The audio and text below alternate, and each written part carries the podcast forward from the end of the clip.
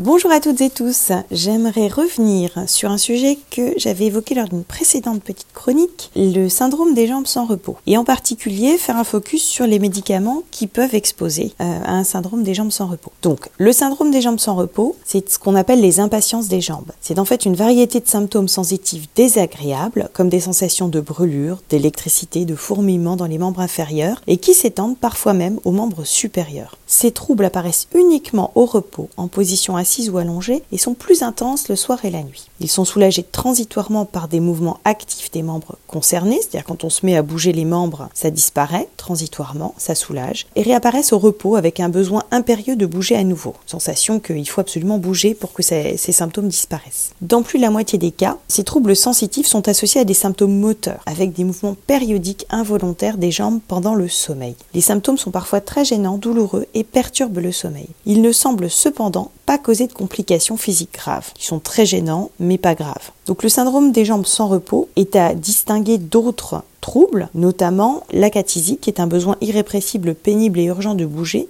qui prédomine dans les membres inférieurs et qui se manifeste au repos assis ou allongé, moins nettement la nuit et accompagné d'anxiété. Ce dernier est en général un effet indésirable des neuroleptiques. Donc c'est encore une entité différente. Le facteur de survenue des jambes sans repos, c'est plus fréquent en fait dans certaines situations. Les déficits en fer avec ou sans anémie, c'est-à-dire avec ou sans conséquence au niveau du nombre des globules rouges, la grossesse, notamment au troisième trimestre, l'insuffisance rénale et certaines maladies du système nerveux central, comme la sclérose en plaques, peuvent prédisposer à l'apparition d'un syndrome des jambes sans repos. Il peut également exister un facteur familial dans un cas sur deux. Et certains médicaments causent ou aggravent ce problème. Il y a un médicament qui expose notamment, plus particulièrement, au syndrome des jambes sans repos. Certains médicaments vont pas forcément les déclencher, mais vont euh, fortement aggraver les symptômes et euh, favoriser l'apparition du syndrome. Donc ces médicaments, c'est en général certains antidépresseurs, certains agonistes de la mélatonine, certains neuroleptiques, euh, certains antihistaminiques, donc ça ce sont des médicaments qui sont utilisés contre les allergies, ce qui ne veut pas dire qu'il ne faut pas les prendre s'ils sont nécessaires, simplement se dire que le syndrome des jambes sans repos peut être réversible à l'arrêt des médicaments